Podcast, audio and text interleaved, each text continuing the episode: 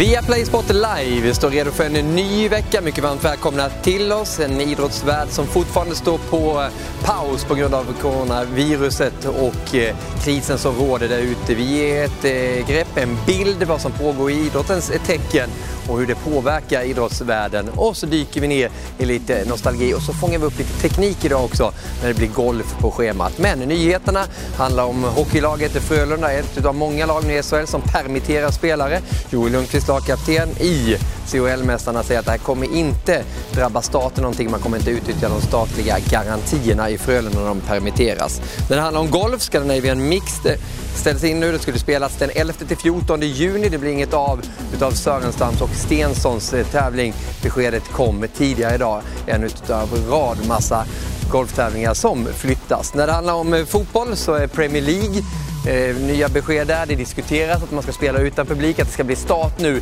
i juni där eh, de flesta lagen har nio omgångar kvar då att spela av Premier League-säsongen 2019-2020. Kanske, kanske då kommer den avgöras i sommar. När det gäller Svenska fotbollsförbundet gick man ut med nyheten idag att man permitterar bland annat Jan Andersson och förbundskapten Peter Gerhardsson. Det är 90 personer som berörs på Svenska fotbollsförbundet när permittering sker där också. Välkomna in i studion också där vi ska spela lite golf lite senare tillsammans, tillsammans då med eh, golfproffset Lagergren och Per Johansson. Jag vet att Caroline och Bojan var fotbollsexperter. Ni är inte sugna på golf, ni vill prata fotboll, ni ska få göra det. Varmt välkomna ni också. Tack. Hur mår du Caroline? Jag mår jättebra. Jag är frisk och, och pigg. Men ingen fotboll på schemat när det gäller matcher i alla fall? Nej, inga matcher. Just nu träningsledigt också. Så att eh, det är lite semester att vara fotbollstränare just nu. Ja, jag tänka mig Bojan är också det. Jag tänkte att du har nästan alltid semester Men du brukar ju sitta i Premier League-studion. Du kan få göra det snart.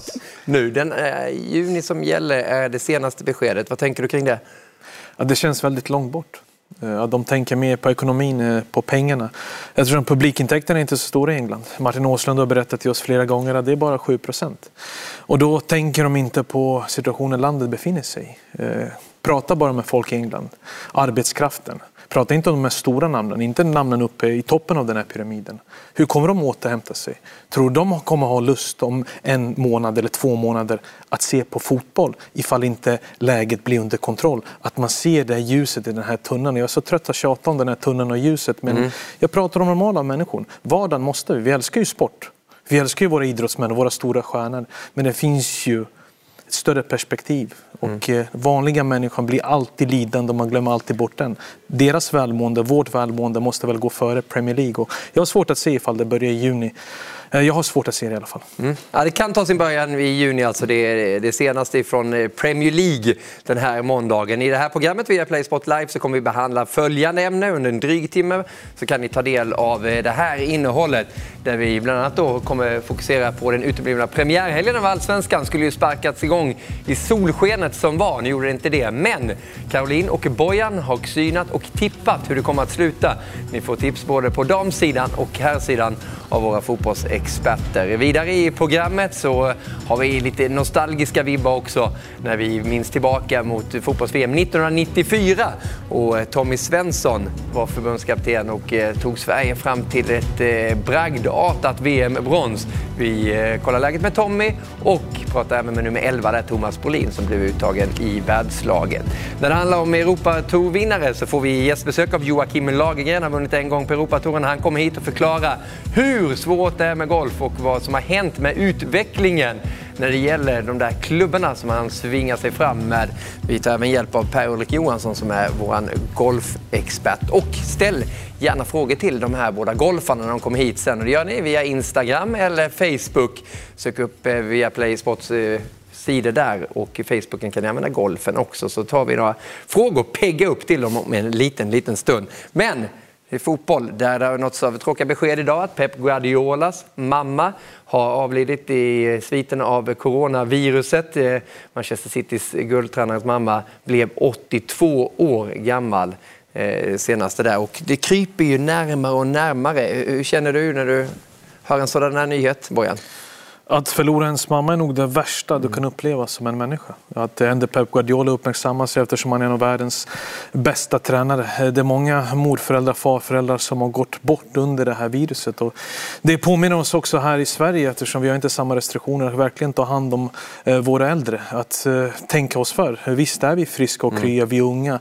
Men vi måste ta hand om den äldre generationen. En äldre generation som alltid stått upp för oss och gett oss möjligheterna. Och såklart att vi vill behålla dem också i liv och eh, hålla oss borta och verkligen gå efter det Folkhälsomyndigheten har sagt. För att regler är viktigt även om solen börjar titta fram och folk börjar samla sig. Mm, det gör det. Och Caroline, du arbetar ju till vardags som eh, fotbollstränare för AIK också då i, ettan. Hur mycket pratar ni om coronaviruset och situationen som är där ute? Otroligt mycket. Det är ju det man pratar om inför varje träning. Det är information om hur ska klubben förhålla sig till restriktionerna. Alltifrån handsprit, hur tvättar vi händerna? Hur gör vi med närkamperna? Får vi vara i omklädningsrummet? Hur gör vi? Hur ändrar vi rutinerna? Det är otroligt mycket prat. Så att mm. Spelarna blir trötta på det, vi blir trötta på det. Men det är hela tiden i bak i huvudet samhäll, samhällsansvaret. När drar ni igång gemensamma träningar? Mm. Förlåt Niklas. Vilket eh, datum? Vi drar igång nu den 13. 13 april mm. Eh, efter påsken. Hur känns det alltså mentalt? Att gå till ehm, träning och veta det är inte som vanligt igen? Det, det, är en väldigt speciell känsla för att när man inte har ett klart startdatum för när serien ska starta, när tävlingstillfället startar, det är svårt att motivera sig till 100 procent. Jag gör mitt bästa, spelarna gör mm. sitt bästa, men jag tror inte att vi är hundraprocentiga för att alla går och väntar på mm. när behöver vi tända till, när är det skarpt läge? Eh, så att vi kanske är 90-procentiga 90 mm. Vad har ni fått för besked när det gäller just skarpt läge? Eh, just nu är det slutet på maj som är för elitettan och damallsvenskan. Jag tror det gäller samma för herrallsvenskan, mm. även fast mm. Kanske har, har, gått ut med det. Ehm, så att slutet på maj, men jag, jag vågar inte tro på det än riktigt. Det men, gör jag inte. Men ni är båda fotbollstränare också, samtidigt som ni är experter på kanaler. Hur gör man just med det där närkampsspelet? Du Bojan? Vi fick ju följa med på en träning med Rinkeby för ett tag sedan. Ja, det fick vi och det var den sista träningen vi gjorde gemensamt. Sen dess har jag ställt in träningarna.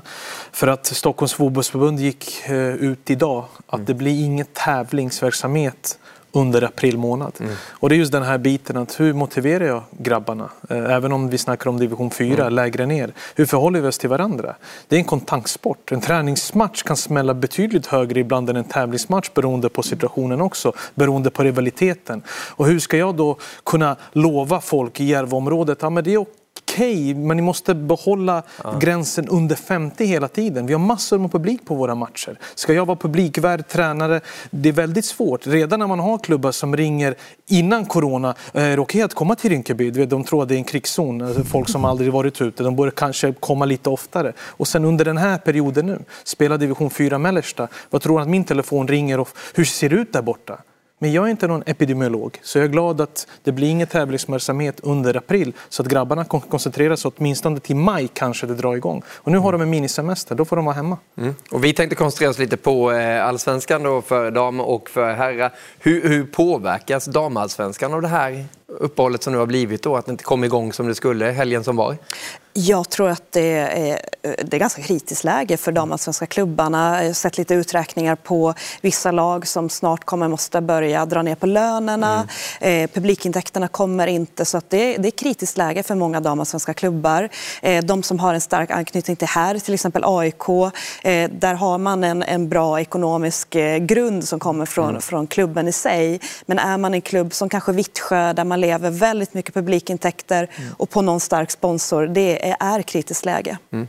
Men vi leker med tanken att det sparkas igång då, slutet av maj, början av juni, de allsvenska. Vad väntar oss den här säsongen? Hur het är ligan? Jag tror att den kommer att vara väldigt het för att det här att inte få titta på idrott eller på sport just mm. nu. Det är många som sitter hemma och trampar. Att man får inte lägga sin energi på idrotten som man älskar. Så jag tror att när det väl drar igång, oavsett om det är med publik eller inte, så kommer väldigt många sitta och titta titta på tv, på sporten, på fotbollen. Mm. Och får man komma till, till arenan då kommer det vara fullt publiktryck, det tror jag. Vad är din bild av damallsvenskan, Bojan? Jag följer den. Mm. Eh, jag tillhör inte den här skaran som kritiserar. För det här är människor som utövar exakt den idrotten som jag har eh, lärt mig älska sedan barnsben.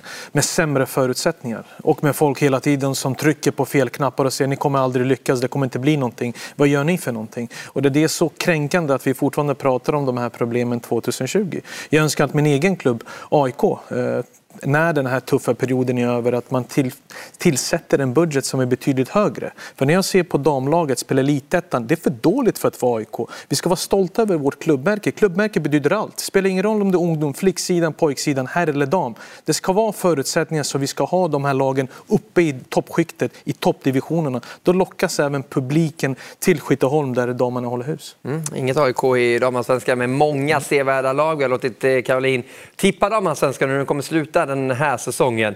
Säsongen 2020 alltså. Och det blir följande så här. Nej, det är inte karbonpapper i toppen från i fjol. Man kan ju nästan tro det eftersom Rosengård är ju regerande mästare med eh, Kopparbergs Göteborg på andra plats precis som i fjol. Varför blir det likadant? Jag tror ju att eh, det kommer krävas lite extra för att ta, det, ta serien den här säsongen i och med coronan. Hur professionell klarar spelarna av att vara?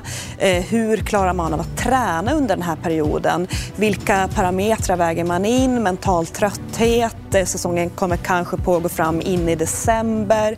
Hur klarar man av det här kontra landslagsuppehåll om de kommer att fortsätta på hösten? Så jag tror att det är Rosengård som kommer ta det för de är väldigt professionella. Spelarna är erfarna. Det är en väldigt bra ledarstab, tränarstab som har koll på alla de här parametrarna. Kopparbergs också, det är professionella spelare som jobbar som fotbollsspelare. Sen är det några lag där i mitten som jag tror att kommer att ha tuffare. Ehm, i och med att eh, mentala tröttheten kommer där under hösten om du bara har spelat på matcher och du har tränat på från januari. Visst, en vecka ledigt hit eller dit just nu i april kan ge lite energi men kommer vi in där i oktober, november, det blir tufft. Men Bojan, du har ju varit i samma situation också, mästare och sen gå in i en ny säsong när man har haft de där guldhattarna på sig. Hur komplicerat är det? Särskilt nu då när man har fått reflektera så lång tid. Ja, för, oss, för oss 2010 var det väldigt komplicerat. Det, det var stora kontraster, men det handlade också om en trupp som inte var i takt. Mm. När du vinner ett svenskt mästerskap, när du lyfter den här pokalen så vet du att eh, det väntar en månad av att bara må bra, att le, möta folks blickar och få de här klappen på axeln. Men när försäsongen startar så vet du att intresset ut till Europa, andra klubbar får upp ögonen för det och då tappar du stommen, du tappar du viktiga spelare och då är det väldigt svårt att verkligen plocka upp sig igen och vinnare återigen. För det är svårt i Sverige. Djurgården gjorde det på i början på 2000-talet men den truppen var i takt och de hade ekonomiska resurser och muskler att behålla spelarna och ge dem bättre kontrakt. Så att Malmö inte vunnit på ett tag tror jag det gör att Malmö, när det här är över, blir svenska mästare år 2020. Ta i trä att vi får en allsvensk säsong. Mm, ja, det är det som väntar där. Men om vi stannar kvar lite vid, vid damernas där, så alltså Rosengård som ska det, göra det. Karo var ju inne på det, ja. alltså förutsättningar. Mm. De två lagen, Ros eh, Rosengård och Kopparbergs Göteborg, de har bara fotbollen. De behöver inte tänka på andra saker. Då är, då är du mentalt redan där. När du sitter hemma vet att du kommer ändå klara det. När du har en tränarstab, när du har en bredd i truppen, när du har bra sportchefer så vet du att du är i ännu bättre läge när det här startar än vad det var innan. Mm. Det är de andra lagen är mest oroliga över. Hur klarar de den här ekonomiska smällen? Vilka spelare kan de behålla? Och vilken mentalitet kommer deras spelare komma tillbaka? Speciellt vid gränsen, vilka som kommer slås där nere i botten. Mm. För ingen vill ju åka ut. Och det är många lag som inte har förutsättningar, eller trupperna för att stanna kvar. Likt Uppsala som flyttades upp nu det här mm. året. Som du tippade sist också, ett lag som Linköping med väldiga meriter. Vad tror du om deras säsong?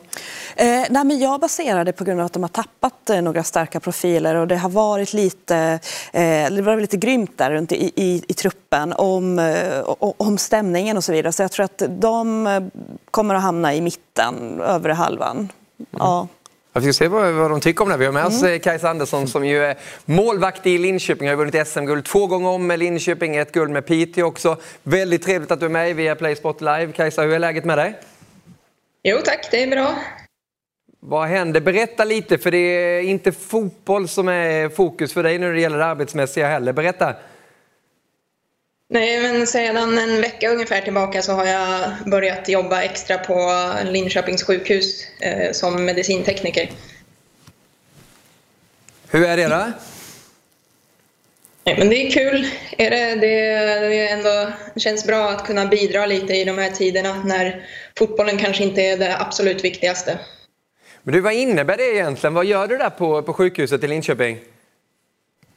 Eh, nu har jag mest jobbat med förebyggande underhåll på lite olika apparater. För mig handlar det väl mer om att avlasta mina kollegor eh, som jobbar med mer specifikt mot coronavården eh, så att säga och göra sånt som mer vardagliga sysslor. För sjukhuset har ju sysslor som behövs göras oavsett. Du Kajsa, hur allvarligt är läget, du som är innanför de där sjukhusdörrarna?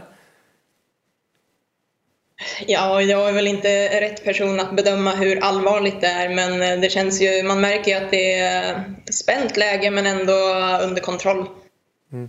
Hur eh, viktigt var det här för dig själv att kunna känna att du bidrar med någonting och inte bara tänker på fotboll just nu? Nej, men det känns ändå bra att, eh, ja men som du säger, att kunna bidra. Man kände sig lite, eh, när man bara satt hemma och gjorde ingenting, så kändes det lite fel. Framförallt i och med att jag faktiskt har en utbildning och lite jobberfarenhet där jag faktiskt kan bidra eh, ja, på, på plats. Ja, det värmer att höra. Du ska ha all heder för det du gör. Om vi går tillbaka till huvudsysslan, fotbollen där. Eh, vad hittar ni på i Linköping när det gäller fotbollsbiten? Just nu så har vi två veckors ledighet, så vi var lediga både förra veckan och den här veckan. Eh, och tränar mest på egen hand eh, enligt program som vi har fått som ska kunna skötas antingen utomhus eller i hemmet. Så eh, just nu är det väl inte så mycket gemensam aktivitet. Jag är lite nyfiken på hur hur jobbar du med din målsättning just nu? Du nämnde innan att fotbollen kanske är lite sekundär.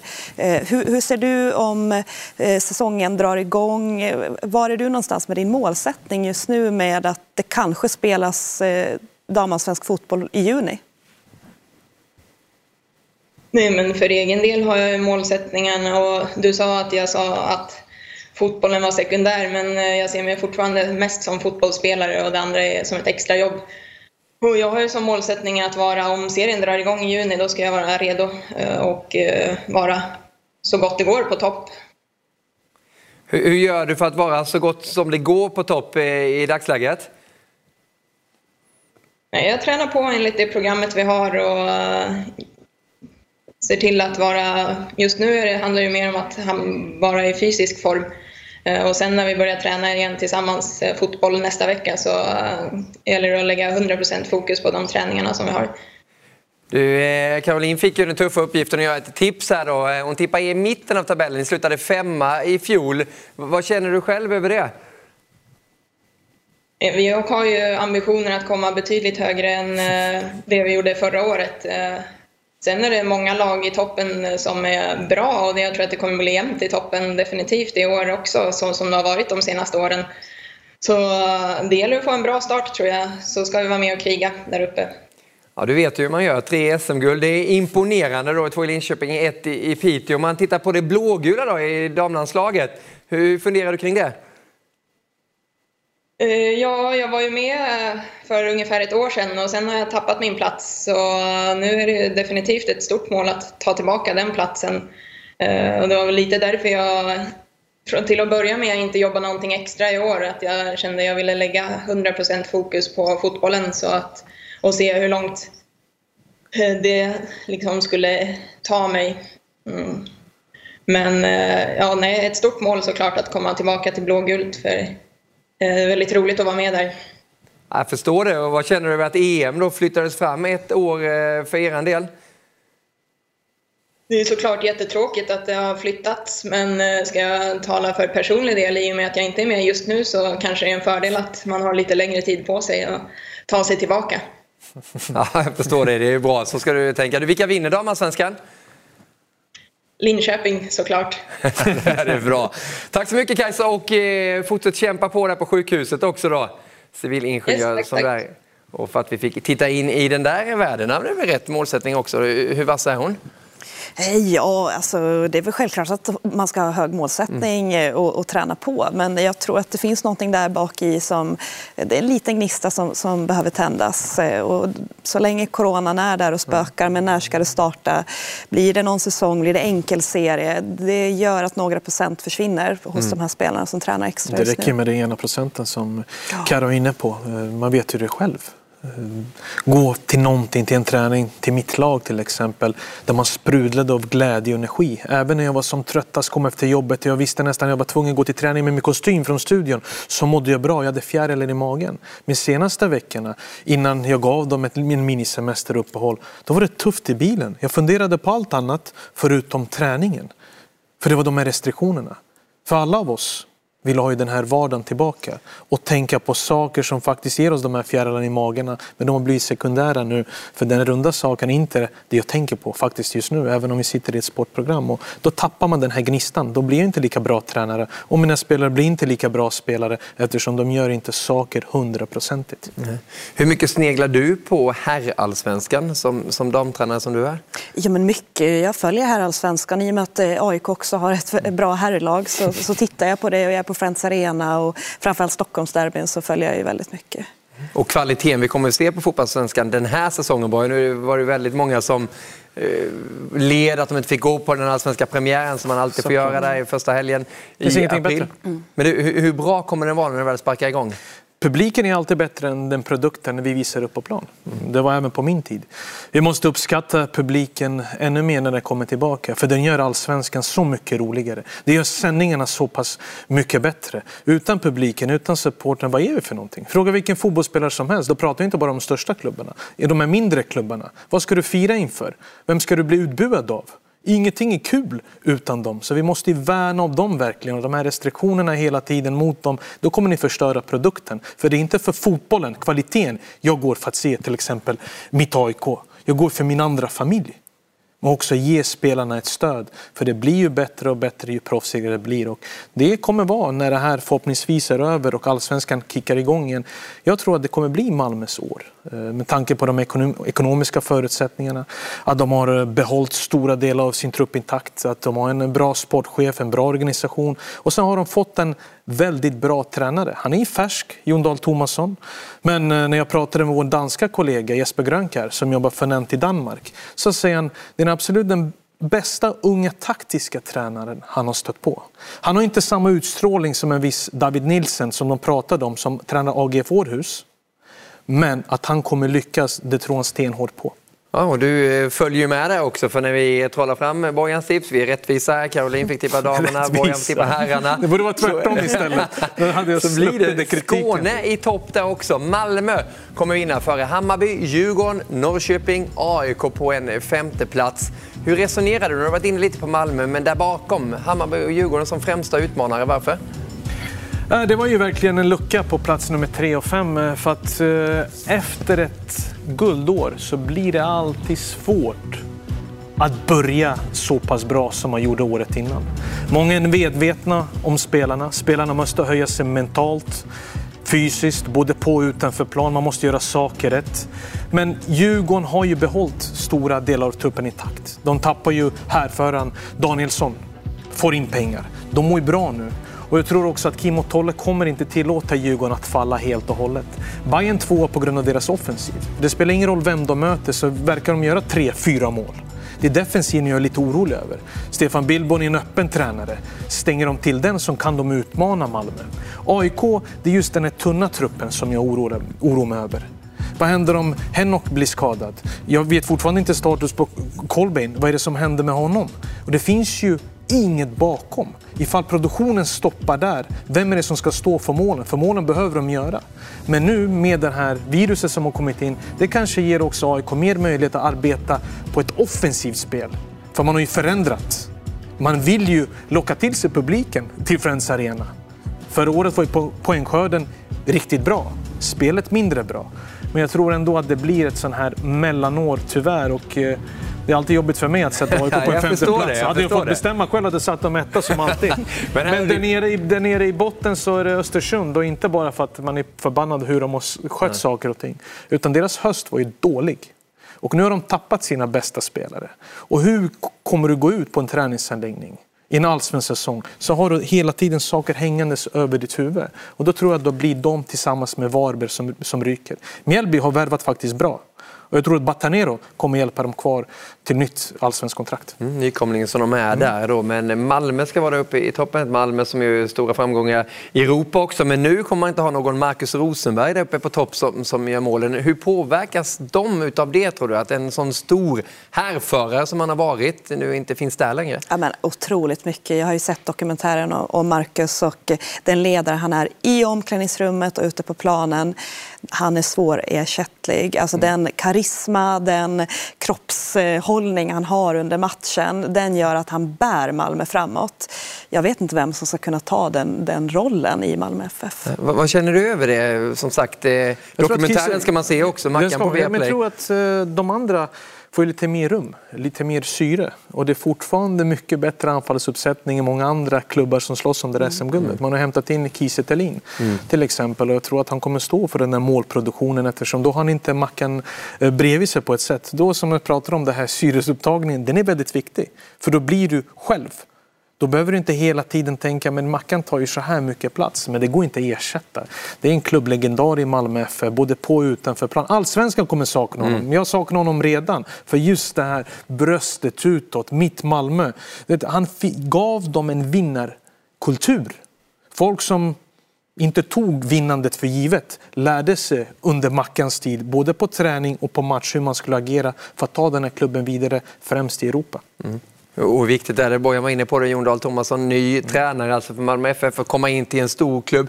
Hur ska en tränare vara då? Du är själv tränare i en stor klubb här i Sverige, AIK. Ja, men alltså, huvudsaken är att få gruppen med sig, få laget med sig, sin tränarstab, ledarstab och att en sportchef har förtroende. Mm. Men sen är det många andra mm. parametrar som är ännu starkare inom herrfotbollen. Vi pratade om det innan. Det är media, det är sponsorer, det är fansen, det är trycket, det är resultatet, prestationen. Det är många bitar som ska klaffa för en mm. ny tränare i en sån stor klubb som Malmö. Speciellt i Malmö när de har sett att AIK vann i 2018 och Djurgården 2019. Och de har, ju, de har ju så mycket pengar på banken och det är inte dussinlirare vi pratar om. Även om man går vidare i Europa så vill de bli svenska mästare och jag tror att de blir det i år. Mm. Just på tal om man googlar på en tränare som fick med sig sitt lag så hamnar man lätt på 1994 svensk fotbollshistoria. Tommy Svensson var förbundskapten där och då i USA när Sverige tog det där bragdbronset. Nyckelspelare med i världslaget då var guldbollevinnare Thomas Brolin som fick guldbollen 1990 och 1994 och han minns hur det var att ha Tommy Svensson som förbundskapten. Ja, Tommy Svensson. Han betydde ju oerhört mycket både för mig och landslaget då han klev in som förbundskapten. Det var väl i slutet av 90-talet.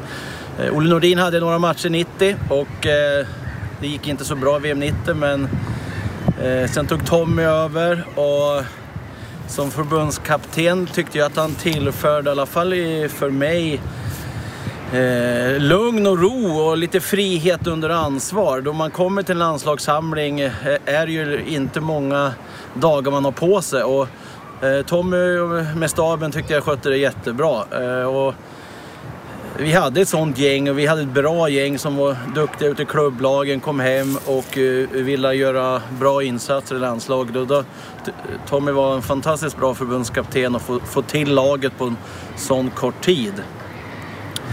Eh, sen eh, ja, hade han ju sina taktiska och eh, finurligheter kan man säga. Det är bland annat två saker som jag tycker sticker ut lite grann. Det är ju bland annat eh, frisparksvarianten under VM 94 som han då tittade på oss i Parma eh, och antecknade i sin bok. Den storyn kan han väl dra lite mer om för er tycker jag. Och sen är det en annan eh, frisparksvariant eh, jag tror det var mot Ungern, där eh, Tommy hade läst på att de skulle köra en offsidefälla och då skulle jag komma från egen planhalva. Eh, och det gjorde jag. Jag blev fri från hela planhalvan och vi, vi lurade Ungern, men tyvärr missade jag den målchansen. Så där kan Tommy få ta vid och eh, förklara de två riktigt bra frisparksvarianterna. Så tack Tommy för en fantastisk förbundskaptens ära, era och ära för mig att spela under dig. Eh, glad påsk på er allihopa. Ha det gott. Hej svejs! Ja, glad påsk på dig också, Thomas Brolin, en av Sveriges absolut främsta fotbollsspelare genom tiden. Han skickade några passningar till Tommy Svensson som finns med oss här via Play Sport Live den här kvällen. Det är vi väldigt glada för. Tommy, först och främst, hur mår du? Jag mår eh, jättebra.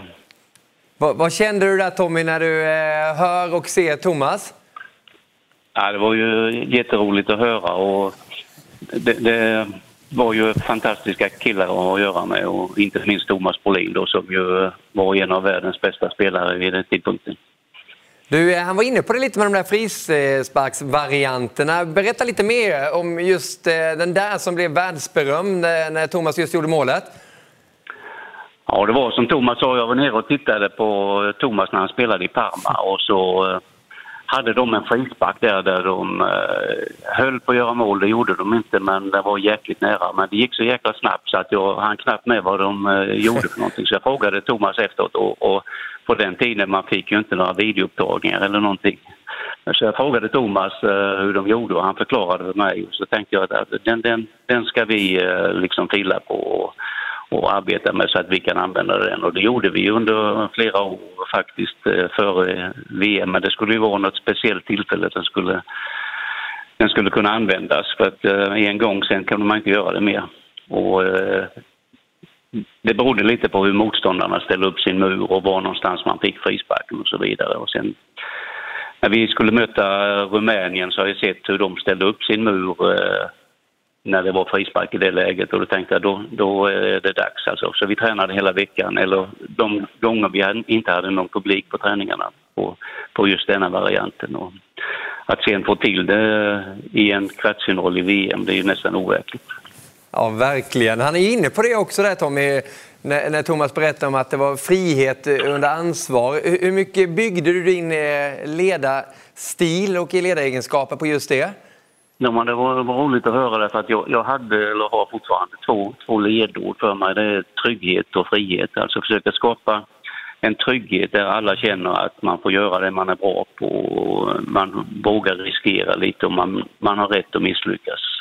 Och samtidigt då eh, känna att man har den friheten att utnyttja sin kreativitet. Man kan komma på med egna lösningar och hitta på finurligheter under, under situationer som uppstår helt plötsligt. Eh, och att liksom känna att man har både trygghet men också frihet. Det, det var nyckelord för mig. Hur tror du att de nyckelorden hade fungerat nu om du hade varit eh, fotbollstränare fortfarande, år 2020?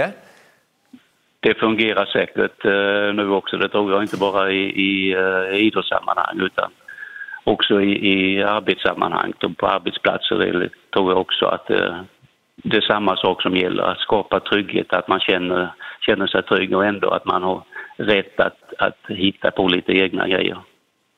Hej Tommy, Bojan här. Hoppas allt är bra med dig. Hej Bojan! Det var länge sedan. Ja, det var verkligen länge sedan. Jag var verkligen fri om man skulle kunna uttrycka det så när Tommy kom på de här landslagssamlingarna och, och vi stirrade med ögonen. Det är Tommy Svensson, han har vunnit VM-broms. Så det var väldigt kul de gångerna faktiskt du kunde komma med för du höjde verkligen allting runt omkring det, bara så du vet det. Men, men, kommer du ihåg det slutspelet ni hade med P17-laget? Var det väl i Tjeckien? I Tjeckien, exakt. Ja, när jag var, då var jag överledare. Ja, det vet jag. Ja, och det var jättekul att, att se er då vad som komma skulle. Sen var det var ju flera som blev landslagsspelare i det gänget också. Kim Källström var väl med och Stefan Per Nilsson från Sundsvall och Exakt. Stefan Ishizaki och John, John Alvbåge i mål. Ja, ja, ja. Sen kom ju de andra 82 med Mackan eh, Rosenberg och Lasse Nilsson senare, så det var bra årskull 82 ja, det var, Synd det att uh, vissa av oss stannade kvar och de andra rörde sig på bara. ja, men så är det. Du blir som Tommy också. Jag, också Nej, jag, tänkte, jag tänkte bara fråga Tommy, vad utmärker en bra ledare, Tommy? Vad bör man tänka på? Jag tror för det första att man ska vara sig själv, alltså att, att, att vara den man är och inte försöka spela någon viss roll med de eh, plus och minus som man har. Och att, att man vågar lyssna på andra.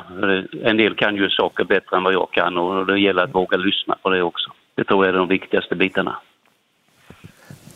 Har du något som du tänker på? Ja, men jag är lite nyfiken för du pratar om kreativitet eh, och framförallt att Thomas Brolin med frisparksvarianten. Jag har hört ett rykte om att egentligen så skulle han ha passat när han drar upp den i nättaket. Stämmer det att han drog nytta av kreativiteten där och eh, tog ett Nej, eget beslut? faktiskt. Alltså, han hade två möjligheter men eh, jag hade studerat eh, Rumänien ganska noggrant och, och såg att i de lägena när det kom spelare fria med deras målvakt så slängde han sig nästan alltid neråt. Så jag sa till Thomas, får du chans att skjuta så skjut högt. Och det var ju precis det som hände. Han, målvakten la sig ner och Thomas sköt i nättaket. Ja, fantastiskt. Ja, det är häftigt. Jag ska gå hem och kolla på krönikan nu. Nu blir det hem och kolla på VM-krönikan från 94. Tom, Tommy, du som eh, följer allsvenskan väldigt nära också, eh, vunnit SM-guld med Östers IF, bara en sån sak, vunnit Guldbollen du också. Vad säger du om det här med att allsvenskan nu har skjutits upp här, eventuellt ska börja i juni? Hur orolig är du för hur de allsvenska klubbarna mår? Jag var väldigt orolig faktiskt. eh, Men eh, man är ju mer orolig för det som sker i det civila samhäll- samhället. eh. Men det är klart, eh, pratar man bara om fotboll så, så är det ju oro, oroväckande för det kan ju få stora konsekvenser för, för många klubbar det här. Ja, verkligen. Du, avslutningsvis, skulle du vilja att man vänder på det och börjar spela till höst, vårsäsong istället här hemma i Sverige också, som övriga Europa mestadels gör? Nej, jag, jag har inte tyckt det tidigare och jag tycker inte att eh, det här ska få ändra på det faktiskt. Ta hand om er Tommy och jättekul att du fick prata med dig och återuppleva de här minnena från 1994 bland annat. Ja, tack själva. Ha det så bra. Detsamma. Tommy. detsamma. Tommy Svensson, det här kommer man aldrig glömma, det 1994. Ni var inte så gamla då, men det sitter kvar ändå. Ja, såklart att det sitter kvar. Eh, Det var en härlig sommar. Eh, 40 grader varmt, mm. rålis fullt, 12 år. Man sa till mamma att jag skulle bara ner till centrum, sen åkte man in till stan för att vänta på bronshjältarna. Men det händer ju väldigt mycket när man är ung och förhoppningsvis så får vi den här vardagen tillbaka och vi kan njuta av idrotten igen och kramas. Mm. Och ni får jobba med det ni vill jobba helst då med fotbollen då. Lycka till med AIK där. Tack så mycket. Damernas satsning i ettan och Bojan vi ses ju här igen. till mig också. Lycka till För nu börjar det närma sig golf. Det är väl inte riktigt eran sak men det kommer vara våran här. Vi har ju andra experter som eh, kan hantera detta och vi får besök då av Joakim Lagergren som har vunnit på Europatouren en gång efter ett dramatiskt särspel 2018. Det ser ut som att han ändå är lite mer vänster. Tio upp lite mer på högersidan gillar jag. Hade ändå velat sätta starten lite mer vänster men det är kaxigt slag. Och han är på fairway. Väldigt bra gjort.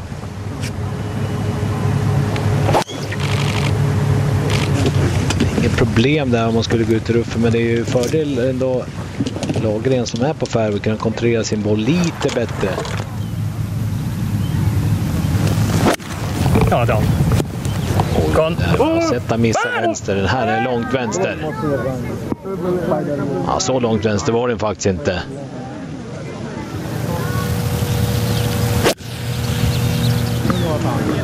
Så väldigt bra ut den där. Han stirrar på den där bollen. Jajamensan! Riktigt förstklassigt slag i det här läget.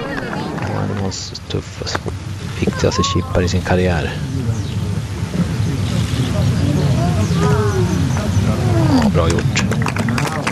Lagen har en väldigt bra chans nu att få ta hand om den här titeln. Den här för segern. Jajamensan! Joakim Lagergren vinner sin första robottävling och han är så värd det.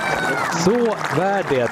En riktigt imponerande börd där på första särspelshålet. Gör att vi har en ny svensk Europatourvinnare i Joakim Lagergren, Stockholm. Ja, härligt med segerleende, sol och lite champagne där. Välkomna Per-Ulrik Johansson som är expertkommentator på Viasat Golf och Viaplay och mästaren också då från 2018, Joakim Lagergren. Hur kändes det att se det där igen? Ja, det är fantastiskt att se det. Man blir nästan lite tårögd varje gång man kollar på det. Ja, det är så. Hur ofta tar du upp de här bilderna och tittar, särskilt nu under dessa tider? Eh, ja, men för lite antar jag, för att det kändes som att jag inte sett det på ett tag nu. Så att det, var, det var kul att se igen. Vad gjorde att du vann där och då? Eh, ja, jag vet inte, allt föll på plats den veckan helt enkelt. Det är inte ofta det gör det. Eh, det var väl min 144 start eller någonting på Europatouren innan det kom. Så att, eh, eh, allt ska falla på plats och sen lite tur på det. Per-Ulrik, du vet hur du är. Du har vunnit fem gånger själv på Europatouren. Sex till och med. Sex till och med. La du till en till nu här också. Vann ute i lottspel. Men du, berätta ju hur du upplever Joakim som golfare. Han har ju varit talangfull. eh, Alltså jag träffade Joakim första gången han var 6-7 år. Då följde han med eh, sin svärfar, eh, nej, sin styvfar Ola som spelade på touren och eh, hängde med oss på Barsebäck, eh, Scandinavian Masters. Han satt ju bakom oss när vi stod och värmde upp på ranchen och redan då såg man ju, han var ju en väldigt duktig spelare och eh, ute på touren nu. Och vad kände du när han vann då 2018 på Sicilien? Det var åtta år efter han debuterade på Europatouren. Hur länge hade du väntat just på att det här skulle ske? Jag hade ju lite flyt där. Jag vann ju mitt eh, första år, men för Joakims del så är det ju tufft. Alltså, ju, på, när jag spelade på 90-talet på Europatouren, kanske inte lika bra konkurrens. Nu är det större konkurrens, det är många duktiga spelare. Eh, men det, som Joakim säger, det är, du tävlar mot 140-150 andra och att vinna är inte lätt i golf. Nej. Och den här segern kom där i Italien och också eh, reaktionerna som man får av de andra spelarna också ser ut som att ni är ett härligt gäng. Det är också många svenskar på touren givetvis. Men berätta hur, hur det är. Ja, men absolut, jag tycker väl att eh, svenskarna generellt sett har väldigt bra sammanhållning. Eh, Vi käkar ofta middagar tillsammans på, på kvällarna och vi, eh, vi vill varandra väl. Och just då när man har vunnit och tagit det här steget, då, vad händer med självförtroendet? Eh, Men framförallt att man känner att man, man kan vinna. Man bevisar för sig själv framförallt. Eh, Man har väl alltid, alltid trott det men inte vetat om det riktigt. Och man får väl ett kvitto då på att eh, man är så pass duktig som man kan göra det. För vad, vad skiljer egentligen mellan de här toppspelarna? Det är väldigt lite. Det är otroligt små marginaler. Jag vet inte hur många talangfulla spelare som jag har sett på ända sedan jag var liten till jag var lite äldre. Som man tycker att de måste bli typ bäst i världen eller topp 50 men det händer ingenting. Det är små marginaler. Det är lätt att man hamnar på fel väg. Kanske har en tränare som inte riktigt funkar eller eh, man ändrar för mycket i tekniken och så, små marginaler. Men om man bara tittar då på, eh, på framtiden för dig. Det här var ju 2018, det har gått ett tag sedan dess. Då. Men vad, vad ser du för mål framför dig? Du är 28 år ung just nu. Nej, det är en lång karriär inom golfen så att jag har ju några år kvar innan man ska lägga klubborna på hyllan. Så att, eh, jag hoppas ju självklart på fler segrar eh, men framförallt ta mig upp på världsrankingen så jag får spela alla de största tävlingarna. Alla majors och eh, i sin tur då, en dröm hade ju varit att få spela Ryder Cup som, som Pu har spelat. Mm. Vad kommer krävas då för att, eh, kanske inte ta sig till Ryder Cup, men för att avancera på världsrankingen först och främst? Jag tycker allt behöver bli lite bättre. Eh, Men eh, om om jag kollar på min största akilleshäl just nu skulle jag nog säga att det är från tee. Så att skulle jag bli lite rakare från tee så ger det mig bättre chanser till, till lite lägre scorer. Så att det är väl det jag håller på att tweaka mest med just nu. Men du, annars mest just nu så är det väl corona, viruset som påverkar golfen också, precis som alla andra sporter. Hur anpassar du dig efter det? Ja, vi kan ju inte tävla eh, utan eh, vi får, eh, vi får hålla igång så gott det går. Och här i Sverige funkar det hyfsat om man jämför med andra länderna i, Europa. Så att jag kan spela lite golf, jag kan fortfarande vara på gymmet men inga tävlingar tyvärr. Hur jobbigt är det? Det är lite frustrerande, verkligen. Men jag är väldigt glad över att, över att det fortfarande går att hålla igång i alla fall. För det kom ju uppgift idag, Golfnyheter, Scandinavian Mixed är nu då inställd. Det här som vi såg fram emot i juni på Brohof.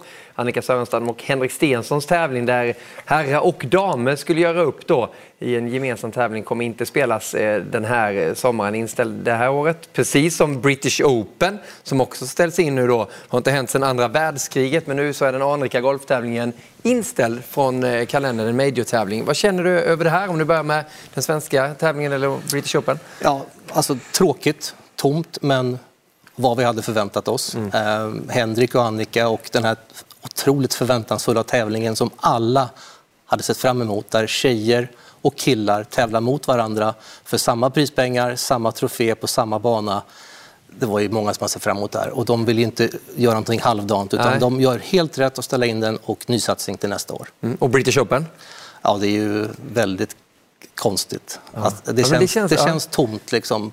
Nu pratar vi golf eh, och eh, det är väldigt märkligt, märklig känsla. Eh, hur det blir med de, andra majors vet vi inte exakt än. Eh, Masters pratar de om att flytta fram till hösten på Augusta. Eh, det får vi se vad som händer med det. Varför gör man inte de planerna med British Open? Finns det ingen möjlighet? Det Eller finns någon möjlighet. Och jag skulle säga att det kanske är större chans att kunna spela golf i södra England än i, i Georgia i oktober-november. Men det där är ju de som bestämmer. Eh, det är knepigt också det här med Majors kontra PGA-tour och Europatouren. För Europatorens eh, chef och PGA-tourens chef de pratar ju dagligen eh, om ska, hur de ska planera mm. det här i framtiden, närmsta tiden, när det väl kommer igång. De står ju för sina torer. Deras torer är ju mer värda än Majors för dem. De har ju egna sponsorer som de måste på något sätt kompensera. Så att det är en liten konkurrens där mellan Majors och de andra torerna. Hur mycket tänker du på allt sånt här? Okay. Just nu tar jag bara dag för dag. Eh, jag vet inte vad, vad mer man ska göra. I bästa fall är vi igång i, i juni igen. Jag tror mer realistiskt är väl i augusti. Så att eh, jag tänker mest bara på att försöka, när det väl drar igång, att jag är hyfsat förberedd i alla fall. Ja. Men hur stor smäll är det för, för Golf-Sverige när en sån stor tävling försvinner som det skulle ha varit där på Brohof i juni med Henrik Stensson och Annika Sörenstam? Ja, det är såklart jättetråkigt men nu, alla länder har det ungefär likadant nu så att eh, jag tror att eh, det var det och alla förstår det och eh, det är bara att ta det härifrån. Mm. Men om man tittar på det, du var inne på och snuddade vid det där också Per det här med, med torerna som ska avgöras. Hur kommer det bli med det här då? PGA redan i augusti, Europatouren lite senare? Ja, alltså torerna i det, vet, det beror på när, hur sent in på höft, hösten det tas mm. ett beslut. Alltså ju senare det tas ett beslut, desto större chans tror jag då att 2020 och 2021 blir en och samma säsong. Men kommer de igång med golfen eh, hyfsat tidigt sensommar, då är det möjligt att det ändå blir en säsong. Så allting beror på när det kommer igång igen. Men jag tror det är stor chans att 2020 och 2021 blir en och samma säsong. Ja. Hur påverkar det här när det handlar om att förnya kortet då för att få spela på Europatouren och PGA-touren till exempel? Ja, men det är det som är det svåra. Om vi då kanske ska göra som i de andra sporterna, att man, man behåller samma kategori 2021 som man har 2020. För det blir lite svårt och lite orättvist kanske att, att gå på 15 tävlingar som det kanske blir totalt upp hela året ifall, ifall det ska avgöra ens spelstatus nästa år. Mm. Hur skulle du vilja lägga upp det om du hade fått vara med och bestämma? Ja, jag har inte riktigt satt mig in i det där. Jag tror de experterna som kollar på det kan det bättre än mig så att jag låter dem sköta det. Ja. Men just det här också då att Majors försvinner. Nu tittar vi lite på den svenska tävlingen här, men att British Open försvinner från golfsäsongen. Golfen som sport, hur kommer den påverkas av allt det här? Det kommer ju ta en smäll, eh, sponsormässigt eh, framför allt. Eh, vi kan förvänta oss förmodligen lägre prispengar. Mm. Kanske mer, mer åt välgörenhet. Se till att det kan vara så att eh, PGA-touren har alltid varit bra på välgörenhet. Europatouren inte lika duktiga som PGA. Det kan bli så att Europatouren då väljer en annan väg, att se till att, att välgörenhet är en, en större grej än vad det har varit. Mm. Just i Europatouren då, berätta och beskriv livet som Europatourspelare i dagsläget. Alltså inte nu med corona, men innan. Hur är det? Eh, mycket resande. Eh, mycket golf, man får se eh, mycket av hela världen. Europatouren är väl lite mer av en världstour. Eh, vi spelar ju i Asien, Australien, Mellanöstern, Afrika och Europa. Då, så att, det är spännande. Nu har jag varit ute i, jag vet inte hur många år, men det är väl en tio snart i alla fall. Ja. Så att det känns som att jag har sett de flesta platserna. Man är ju rätt återkommande till, till platser hela tiden. Ja. Men det, det är jättekul och, och, och verkligen en, en dröm att få, få leva det livet. Nu har du ju vunnit på Europatouren. Det är ju få förunnat. Det är väl 112 svenskar som vunnit i sig, så det, det, är ju en del. Men, men ändå, just det ekonomiska. Hur tuff är vardagen för många där ute? Ja, spelar man på Europatouren så tycker jag väl att de flesta har väl hyfsat okej okay, tror jag. Eh, men det är ju extremt många tusen spelare som, som försöker att ta sig dit. Så att det är ju verkligen ett, ett, litet, ett litet spann av alla som, som eh, verkligen tar sig till Europatouren. Mm. Men, men väl på Europatouren så klarar man sig hyfsat. Sitter och nickar lite där på Ulrik också. Minns du tillbaka hur det var? Ja, men ja, det är viktigt det Joakim pratar om, de här som inte lyckas. Det står ju bara i tidningarna om Stensson och Tiger Woods och Mickelson och Annika på hennes tid. Hur mycket, och det här pengar, din tid? Ja, hur mycket pengar de tjänar. De flesta lyckas ju inte. Och det är många som... Eh, det här är Ryder Cup faktiskt. Ja. 95 ehm, på Oak Hill. Jag spelade med Bernhard Langer. Jag var på sista grinen. Jag tyckte jag slog en halvdan chip. Jag hade hoppats den kommer upp lite längre, lite närmare. Lite nerver här vid, just vid den här putten. Men, men om du tar det tillbaka just när vi ser att du sätter den där också. Du var ju vass i Ryder Cup. Men du, eh, just livet när du var ute på Europatouren. Hur mycket tycker du att Europatouren har hängt med i utvecklingen om man jämför med PGA-touren till exempel? Ja, bra. Alltså PGA-touren har ju alltid varit en, en, en, den, touren, den största touren. Uh, jag tycker att uh, banorna nu är mer, mer, lite svårare. mer likt det som finns i USA. Lite hårdare green, lite snabbare green, lite tjockare ruff. Mm. Vilket gör att de europeiska spelarna är lite mer redo när de väl kommer över och spelar de stora tävlingarna i USA. Hur mycket drömmer du om eh, USA, PGA-touren? Uh, ingenting just nu faktiskt. Uh, Varför inte? Nej, men jag, jag, känner väl själv att jag, är- om, jag- om jag ska satsa på att köra på PGA-touren då, då gäller det att jag skapar ett liv där. Då får jag flytta dit uh, och, och, utgå därifrån. Ja. Och jag känner mig inte riktigt redo för, för att ta det steget än och jag trivs väldigt bra på Europatouren. Med det sagt så stänger jag inga dörrar utan i framtiden eventuellt ta mig över dit och spela. Vad tänker du kring, kring det? Ja, jag tog det steget. Mm. Jag spelade tio år på Europatouren. Eh, sen år 2000 så stack jag över och testade och det är tufft alltså. Eh, lyckades okej fyra, fem år. Sen fick jag lite problem med, min kropp och min höft och sådär. Men det är ett stort steg. Eh, men det är väldigt roligt. Det, drömmen är ju egentligen tror jag för de flesta golfare att kunna göra en kombination av Europatouren och PGA-touren som europé. Ja. Om man, kommer, om man är bland de 50 bästa i världen då har man ju möjlighet att kanske spela de största tävlingarna i USA och de största i Europa. Och det är ganska många som gör det. Och om man inte lyckas just med golf finns det ju andra saker man kan hitta på. Man kan slå världsrekord, eller försöka i alla fall. Du var ju med och, och testade med vår golfreporter Erik Bäckerud för att sätta ett världsrekord. Det det gick sådär. Det går ut på att du ska skjuta bollar till mig på ett avstånd av 100 meter. Under en minut så ska jag fånga så många jag bara kan. Fångar vi 12 eller fler bollar så har vi ett världsrekord. På riktigt känns det som att det går att lösa. Ja, men jag kommer i alla fall göra allt i min makt för att göra min del. Så att sköter du dig så tror jag vi kan lösa det. Ingen press, bra. Hjälm viktigt, nu kör vi.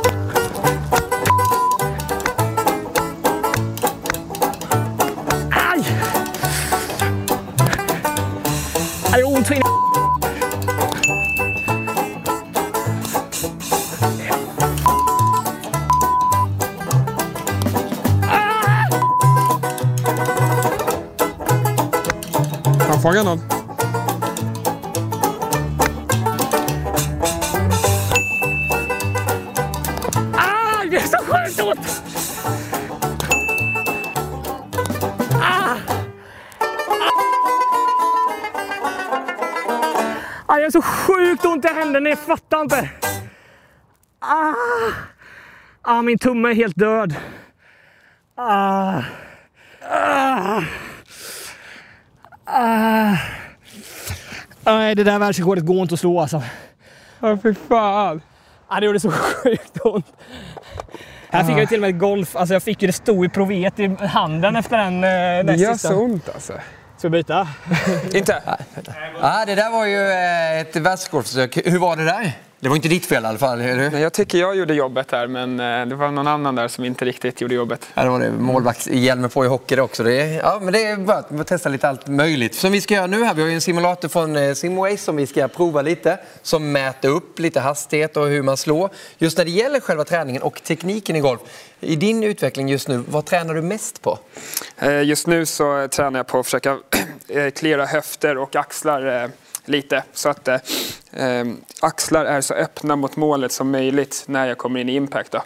Är det, är det mest, just nu har du en wedge i handen också, är det wedgerna som du arbetar mestadels med nu, eller hur ligger det Nej, till? hela spelet tycker jag. Eh, Det, det är sällan det är någonting mer specifikt man jobbar med eh, i spelet. Utan jag tycker att det alltid är en helhet. Man måste och släcka bränder här och där. Ibland är puttningen inte bra, då går man dit. Och, så att det är svårt att säga specifikt på vad man, man tränar på just nu. För att det dyker upp nya saker varje dag känns det. Vad är din styrka när du använder en wedge då, när, när du slår den?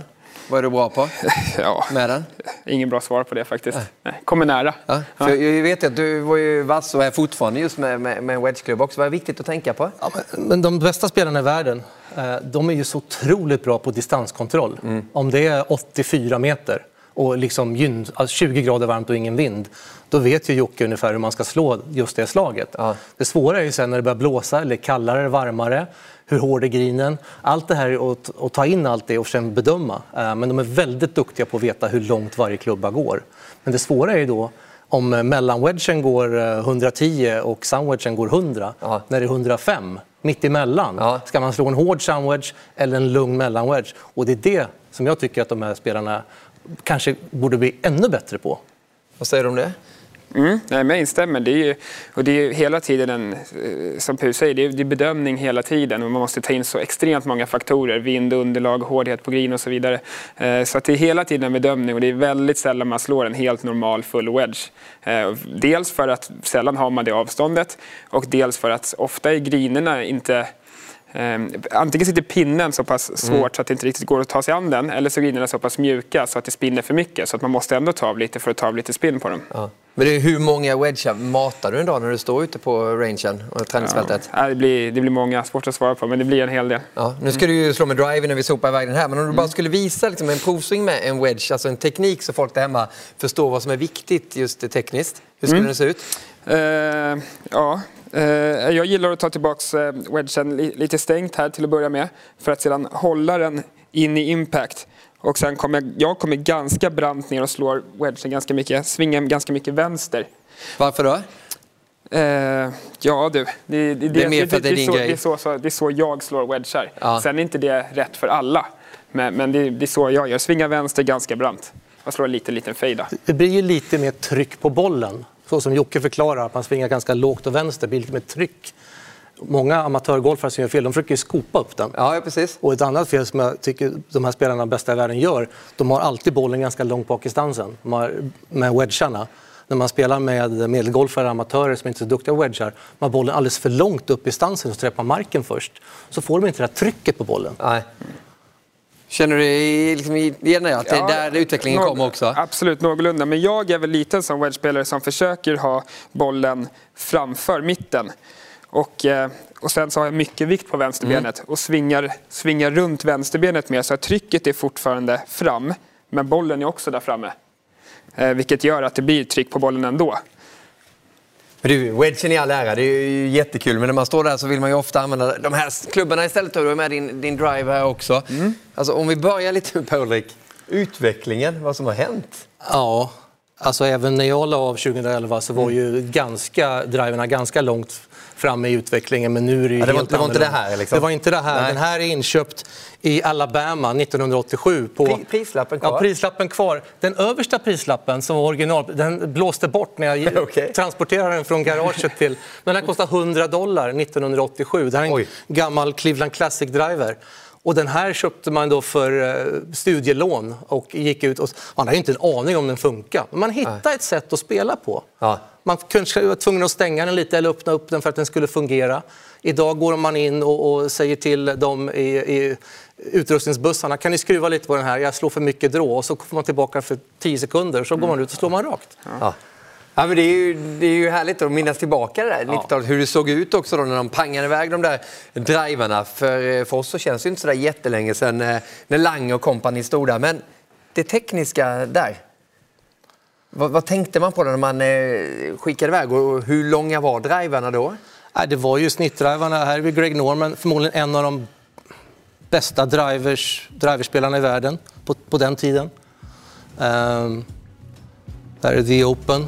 Ehm, nu hade de i och för sig metallklubbor här då, men eh, ändå inte samma eh, typ av driver. Det var ju... Men det där var en långslående kille just eh, när man såg... Här har vi Häggman. ja.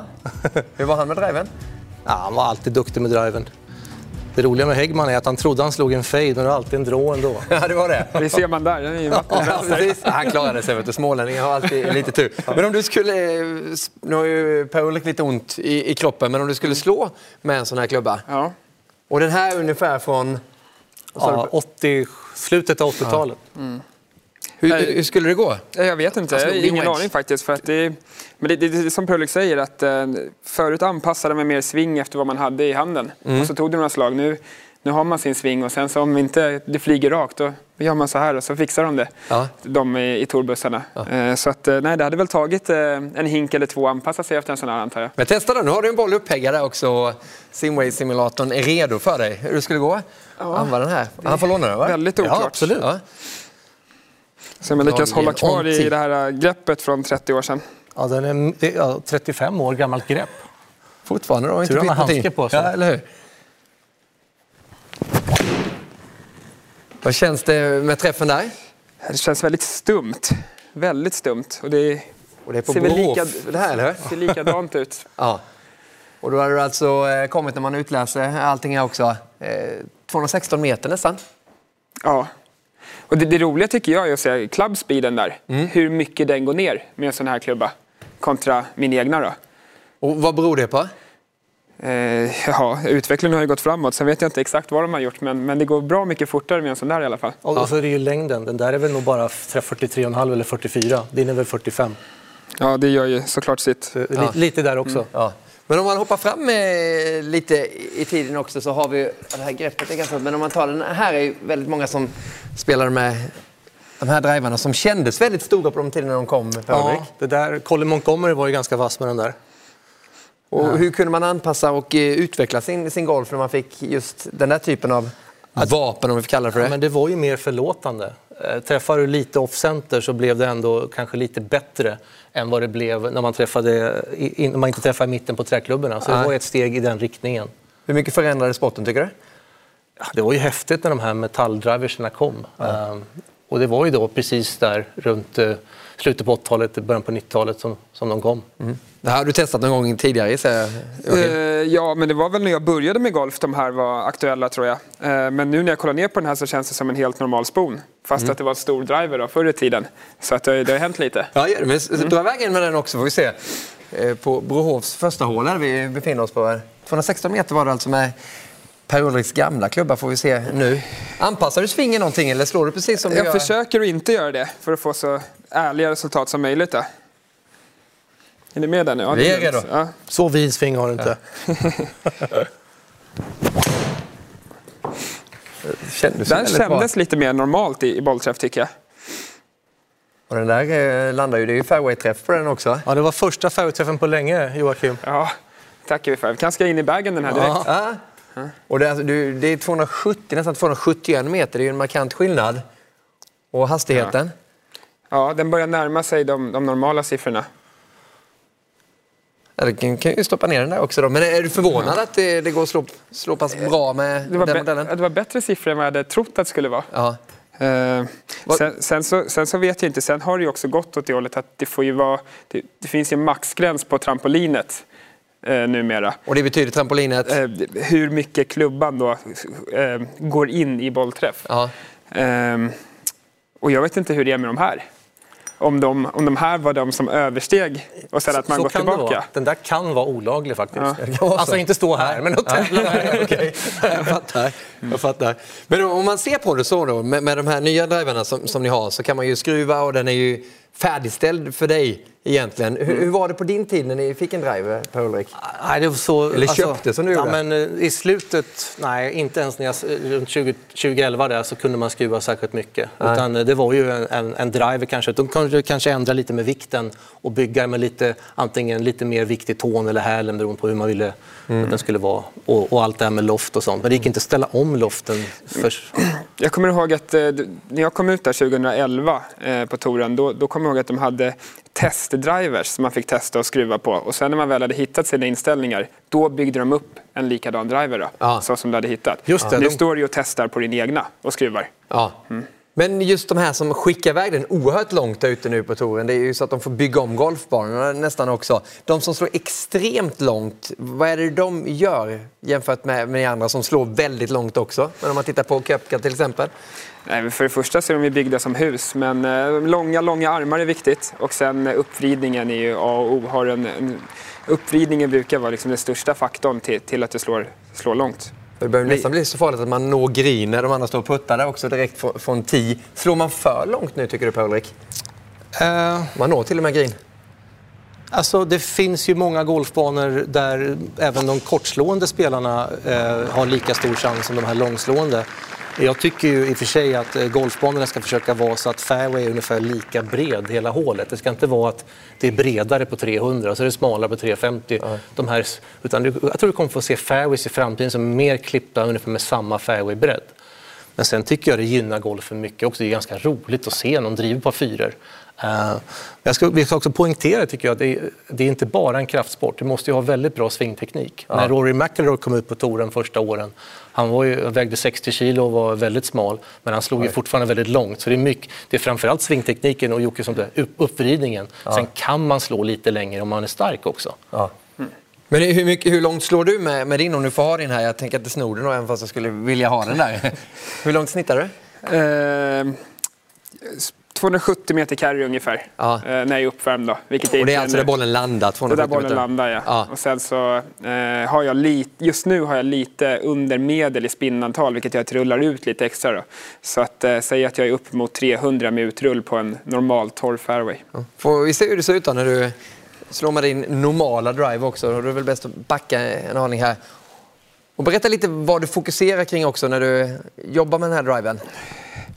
Eh, men för, för, att få några extra meter med driven så är det oftast väldigt bra att slå upp på bollen. Så att i impact då så ska du, du ska inte ta den på nervägen som du gör med alla andra klubbor. Utan med driven så slår du upp på den för att mm. få lite extra launch då, så att den startar högre. Eh, sen eh, det absolut viktigaste för att slå en bra drive, det är, det är bra bollträff. Träffar den i mitten, då, då brukar det inte hända så mycket i, i sidled. Se om vi kan verkställa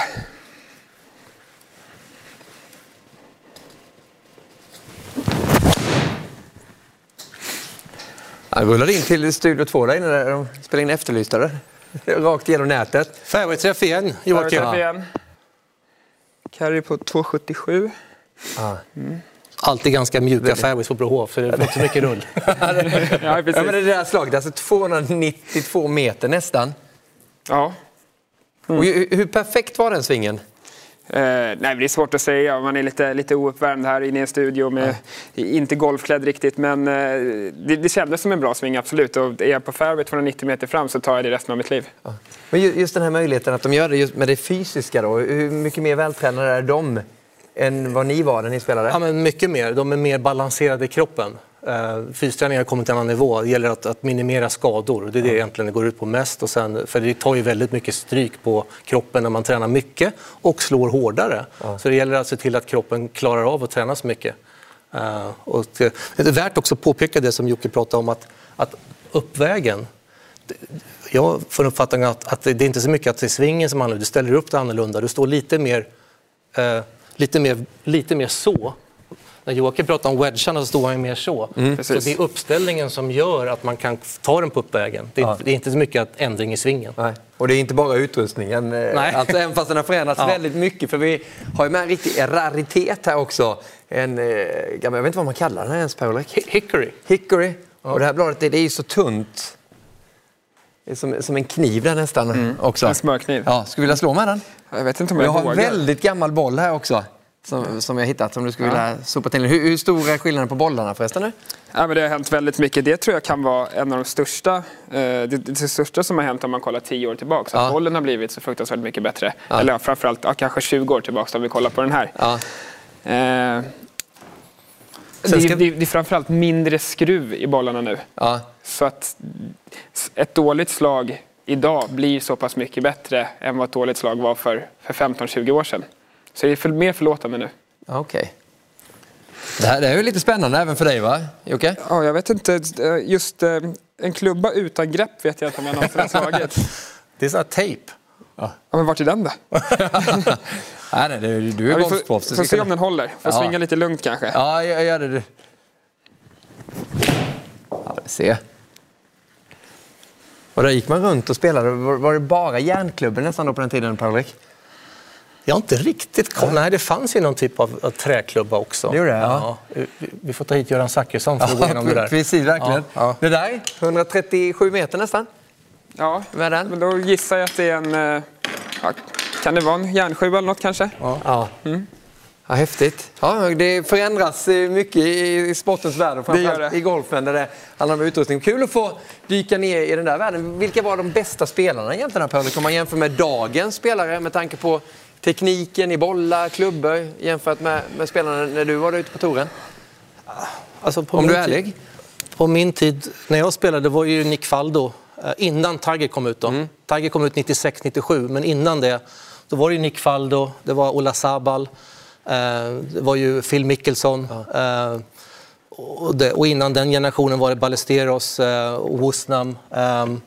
Så det var, ju, det var ju häftigt där på den eh, tiden när, när européerna var så duktiga. När de började vinna Rally Cup och så vidare med Sandy Lyle också och, och det gänget. Så Men var man bättre golfspelare då tycker du än vad man är nu?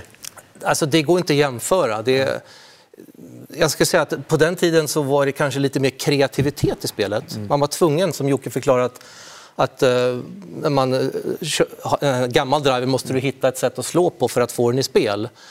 Jag upplever det som, också som expertkommentator på Viasat när jag sitter och kommenterar tävlingar att ja, många spelare har kreativitet, men kanske inte lika mycket som uh, för många år sedan. Att du måste liksom kanske slå lite lägre slag och kunna skruva bollen och, och, på det sättet. Och det var också lättare att skruva bollen för bollarna var ju annorlunda. Dagens bollar är ju tillverkade för att gå rakt. Mm. Men hur upplever du när du är där ute och konkurrenterna du möter, alltså hur mycket man lägger ner just i träningsmängden? Hur mycket vinner man på ju mer man tränar? Det är klart man gör det, men du förstår vad jag menar? Det är olika det där. Eftersom säsongen är så pass lång som den är ändå och eh, vi spelar året om eh, så gäller det liksom... För först ska man ju hålla sig, sig hel, hel mm. och frisk. Eh, och tränar man då hur mycket som helst dag ut och dag in så kommer man inte klara av en, en hel säsong. För det kommer bli för mycket slitningsskador. Eh, så att det gäller att hitta en balans där. Sen ju bättre tränad man är, ju mer kan man träna och ju mer klarar kroppen. Så att eh, det är mycket förebyggande träning också för att orka med. Mm. Vem har varit din förebild? Eh, jag har aldrig något riktigt bra svar på den här frågan. Nej. Jag har haft många olika, men sen nu på senare dagar så har jag mer och mer börjat förstå Tigers storhet. Eh, när han väl var så pass stor som han var när, när jag växte upp då tyckte jag det var tråkigt att han vann hela tiden. Ja. Så då hejade jag på andra. Ja. Men eh, nej, så jag, jag, har inget bra svar på det där riktigt. Men om man, om man tittar på det, vad han har betytt för golfen, vad, vad skulle du säga? Finns det någon annan sport man kan sätta in någon sån stor påverkan alltså, som han haft? Alltså spelarna idag ska ju tacka Tiger för mm. så mycket prispengar och så populär som sporten är. Uh, vad han betydde. När han kom ut 97 vann han sin första major på Augusta Masters. Han vann med 12 slag. Uh. Jag spelade själv där. Jag var 18 slag efter Tiger, men jag uh. blev ändå jag var bara fem slag efter andra platsen. Så han var ju överlägsen. När han spelade Masters 97 där, det var ju de drivarna han slog och, och han var ju på ställen som ingen hade varit förut och träffade fairway. Så han kom ju ut, det var som amatör, hade han eh, andra tredje växeln i, så kom han ut och folk trodde att han blir nog säkert ganska duktig. Sen la han i ytterligare två växlar och han var ju helt överlägsen. Mm. Och vad berodde det på att, att han var så överlägsen? Ja, det var en kombination av eh, längd, styrka. Han var otroligt duktig på att putta, ja. eller är fortfarande det, men han, hans närspel eh, i stort sett lika bra som Phil Mickelson. Ja. Kanske inte lika kreativ, de här lobbslagen men alltid... Alltså fick, och, och sen var det det att han, han hade så mycket respekt med sig så de andra spelarna likt på Jack Nicklaus tid var ju nästan lite rädda för att och, och, och liksom jaga fatt honom. Så han hade ju den inverkan på spelarna också. Mm. Tigerjakten, hur har du upplevt det Tiger? Har du varit ute tillsammans med honom någon gång? Jag har spelat en tävling eh, tillsammans med honom eh, och det, det är speciellt. Jag, eh, mötte ju, mötte ju honom i omklädningsrummet där och jag visste inte vad, vilket ben jag skulle stå på ens. För att det är dels så, det är den auran han har också, det han har fört in i sporten. Och så, som Pau säger, att vi har ju han allt att tacka. Ehm, så att, eh, det, är speciell, det är en speciell känsla att möta honom. Ja, jag förstår det. Du, eh, det kommer fråga in på Instagram och eh, vår Facebook-sida. Använd gärna Facebook på Viasat Golf eller Instagram på Viaplay Sport eller Viaplay Golf också. Emil Ledin har skickat in en fråga till dig där, eh, Joakim, just om att vinna någon golftävling. Nu har du vunnit på Europatour, men vilken turnering, vilken tävling skulle vara mäktigast att vinna? Eh, om vi kollar på ren Europatävling så självklart på hemmaplan. Eh, att, vi, att vinna framför för vänner och familj hade ju varit otroligt stort såklart. Eh, men om, om, vi bortser från det så att, att vara med i ett vinnande lag i Ryder Cup tror jag det är nog det de flesta ser tillbaka på i sina karriärer som det största de upplevt. Så att eh, det, det är en dröm. Just med Ryder Cup. Då ser man att det kommer sånt där leende. Det är väldigt många golfare som kommer in på just den här lagtävlingen Ryder Cup. Hur speciellt är det? Ja, det är otroligt. Det går inte att jämföra med någonting annat. Och då, du vet, 11 medspelare i samma lag och den här kamratkänslan man får trots... Man, folk undrar kanske, hur kan det bli så i Europa med så många mm. nationaliteter? Mm. Men eh, det blir en otrolig sammanhållning. Mm. Det är ofta får Europa det här ryktet att de har bättre sammanhållning än, amerikan än amerikanerna. Är det mm. ja, det är, känslan är den. Mm. Ja. Men de är ju lite mer individualister ja. i USA eh, generellt. Så att, och, det känns som att det här är enda gången golfarna kan slutas upp och vara, vara i lag. Ja. Eh, I Europa då. Eh, USA har ju Presidents Cup och så vidare också. Så det, det, känns som att det är lite extra stort för européerna. Ja, som alltid slagit lite underläge. Mm. USA dominerar Ryder Cup fram till mitten på 80, början på 90-talet. Sen börjar Europa vinna mer de sista 20 åren. Mm. Så det är varje gång så taggar européerna till lite mer än amerikanerna. Mm. Får se om det blir något Ryder Cup det här året också då, eh, när det ska avgöras i, i september är det väl som det går. Emil ställde en fråga även till Per-Ulrik där om vi kommer ha någon svensk majorvinnare inom fem år, damsidan eh, eller herrsidan. Ja, framförallt damsidan skulle jag säga. Den ser faktiskt, eh, ingen, inget illa mot Joakim, men damsidan ser, har sett väldigt stark ut länge. Mm. uh, kommer många unga spelare som är duktiga och slår igenom. Mm. Jag tror herrsidan absolut. Vi har ett gäng lite yngre spelare på, på touren. Joakim är en av dem. Så att, uh, gör de rätt saker uh, och fortsätter utvecklas så vi fick ju en med Henrik Stensson. Det är fantastiskt ja, att vi har en, ja. så att man slipper bära på det bagaget. Mm. Så nu väntar vi på, på nästa. Mm. Vad känner du över det? Du som ser alla på nära håll och är där ute själv. Mm, nej, men det, självklart. Det, det är ju, och sen är det en individuell sport också, så att det är inte så att jag står och tokhejar på alla andra att, att, att, alla ska vinna majors. Liksom, utan jag, jag ser efter mig själv så, så gott det går. Och självklart hade det varit en jättestor dröm att göra det. Och, eh, jag eh, försöker göra det jag kan för, för att ta mig dit. Mm. Hans Johansson ställer en eh, fråga här också. Då, eh, just vilka som lider mest av det här uppehållet? Då? De som spelar mest? Eller hur är det de som har ett intensivt schema i vanliga fall? Ja, det är jättesvårt att säga. Nu är alla påverkade och det finns, eh, finns ingen som är mer arbetslös än en golfare just nu i princip. Så att eh, alla blir jättepåverkade såklart. Mm. Vad tror du om det Per-Ulrik? Man är van att resa runt i tävling efter tävling, träna och träna. Ja, alltså det är ju knepigt. Det är, det är ofta, de, de i, i världstoppen, de klarar sig liksom eh, och så. Men de som precis har kommit ut på touren, mm. som kanske börjar ska slå igenom och haft kanske någon bra tävling i början för att hålla sig kvar på touren. De har inte särskilt mycket sponsorpengar, de eh, är beroende av prispengar. För dem är det ju tufft att bara överleva. Mm. Eh, jag pratade med Jesper Parnevik, min eh, svåger här mm. tidigare. Han sa att de som är nya, på, man får till och med förfakturera touren för kommande prispengar för de som behöver. Hur funkar det? Ja, du skickar alltså in att du vill ha eh, ett antal tusen dollar för att du ska klara det. För alla har ju inte så mycket pengar. Nej. Speciellt de som är nya på touren. De kanske har lite halvknapert. Så att där har de börjat då säga att du, du, man får betala ut lite prispengar innan du ens har vunnit dem. För att om det är spelare ja. som behöver det. Ja. Vad har ni haft för kommunikation med Europatouren nu? Sen det här hände med corona? Mm, vi, vi, får inte veta så mycket mer än allmänheten. Utan eh, vi får, eh, några timmar innan det blir offentligt så får vi reda på hur det, hur det blir med framtida tävlingar, om det blir inställt eller inte. Eh, men även Europatouren pratar om att eventuellt försöka hitta en sån här lösning då, med, med förfakturering av, av prispengar. Ja. Vad, vad, tycker du om att det är så dåligt med kommunikationen då? från din arbetsgivare egentligen?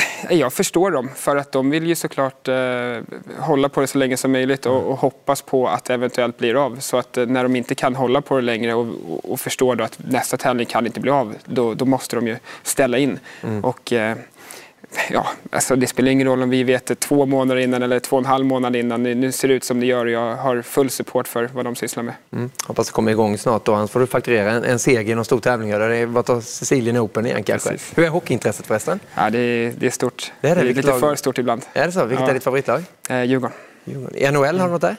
Eh, nej, kollar inte så jättemycket på NHL. Nej. Gör inte det Per-Ulrik?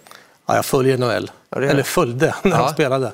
Varje morgon kollar jag alla scorer. Eh, jag har inget speciellt lag Nej. i eh, NHL.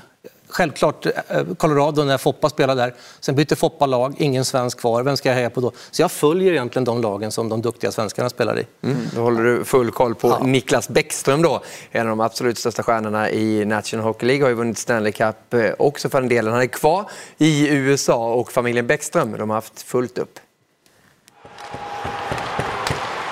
Ni har ju precis fått eh, tillökning. Först och främst stort grattis till det. Eh, hur har det varit, den upplevelsen i den här väldigt speciella tiden, att, eh, att gå igenom det? Ja, tack så mycket. nej, men det var ju väldigt, väldigt, um, väldigt kul faktiskt. Och, vi kom upp där på sjukhuset. trodde väl att egentligen att det skulle vara kaos, men det var ju liksom inte en person där, det var ju liksom bara vi. Så det, um, det visar ju vilken respekt jag har för, för alla, alla människor just nu. Ingen vill vara på... Eh, alla vill hålla sig hemma. Det var, eh, för oss gick det bra. Eh, de var såklart eh, jättebra mot oss, alla sjuksköterskor och, och doktorer. Så det, det löste sig bra. Vi var, vi var hemma efter ett dygn och de skickade hem oss ganska snabbt. Mm. Du, eh, Washington är väldigt nära New York och jag tror många i Sverige har läst rubriker i New York att det är väldigt jobbigt där också. Hur är det i Washington i allmänhet med, med den här coronasituationen och hur mycket märker du av det? Oroar man sig? Man märker ju av när man kör runt, kör runt, runt i stan. Det, det är liksom en... Det känns som att det är en ghost town. Liksom. Det är inget folk ute och det är Eh, väldigt lite bilar på vägarna. Så det, alla lyssnar ju på, på informationen och får på, av presidenten. Då. Så det är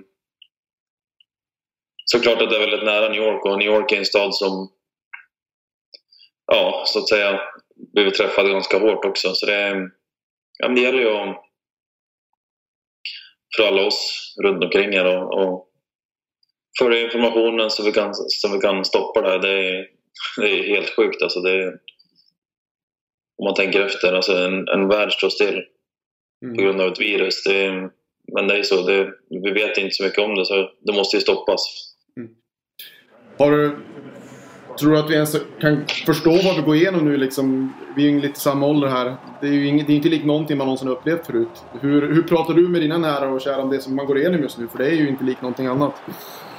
Nej, exakt. Men det, det, alltså, man är ju som ett, man är som ett stort frågetecken. bara. Man vet inte vad som kommer hända. Och, och man ser liksom siffrorna bara stiger och stiger. Eh, vissa säger att man inte har, att vi inte har nått piken än. Så de, alltså man vet inte vad som kommer hända Och när man pratar om, om det för kompisarna och sådär. Eh, det är ju väldigt annorlunda tror jag också. Alla ser på det olika. Vissa ser på det lite hårdare än andra. och Eh, vissa lever på som vanligt ändå. Eh, jag vet inte hur det är hemma i Sverige, men eh, de jag pratar med hemma i Sverige säger i alla fall att de försöker leva på som vanligt i alla fall. Mm.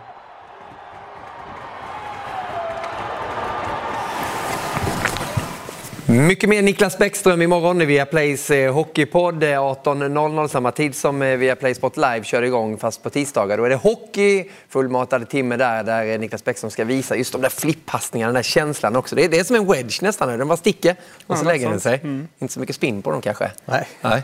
Du, när det handlar om fotboll så kommer det ju nostalgi där också. Ni har ju Champions League i retro på onsdagar, Premier League i retro på lördagar och så har ni ju en härlig match som väntar varje kväll också 19.30 på Viasat Premium och via Play så är det Leeds-Liverpool. Vi minns tillbaka året 2000-2001 när eh, Leeds mötte Liverpool i en match och det var finländskt där i det rödklädda Liverpool-laget. Det är väl ditt favoritlag, är inte det Ulrik? Ja, är det något eh, lag i Premier League så är det väl Liverpool. Varför? Ja, men det var när jag var liten. Ja. Det var Liverpool och Leksand liksom. Ja, då var det okej. Okay. Ja. Den kombinationen. Mm. Precis som att det är självklart. Men det... ja, men växte man upp i Västervik, eh, nu är i och för sig Västervik ganska duktiga i hockey, ja. men när jag växte upp där så var de division 3 division 2 i hockey. Ja. Det, var ju, det var ju Leksand eller Brynäs. Jag valde Leksand och sen Liverpool har jag alltid gillat. Ja. Jag förstår det. Det ser bra ut i Premier League om det kommer igång också. Lycka till i fortsättning med golfkarriären och tack så jättemycket för genomgången. Det var superintressant. Stort tack. Är rangen öppen nu om man åker ut till den? Ja då. Den är det? Jag har lite att jobba på nu. Ja, jag har lite att jobba på. Jag ska se min innebandysving, den stannar här. Tack så mycket, lycka till på Europatouren Joakim. Tack så mycket på Ulrik. Ser fram emot att höra och se dig i Viasat Golf och Viaplays sändningar när golfen är igång igen. Viaplay Sport Live är tillbaka på torsdag kväll klockan 18.00. Då är det ett nytt avsnitt här. Men imorgon blir det alltså ishockey och sen Champions League på onsdag. Tack så jättemycket för att ni har tittat och kom ihåg, en för alla, alla för en.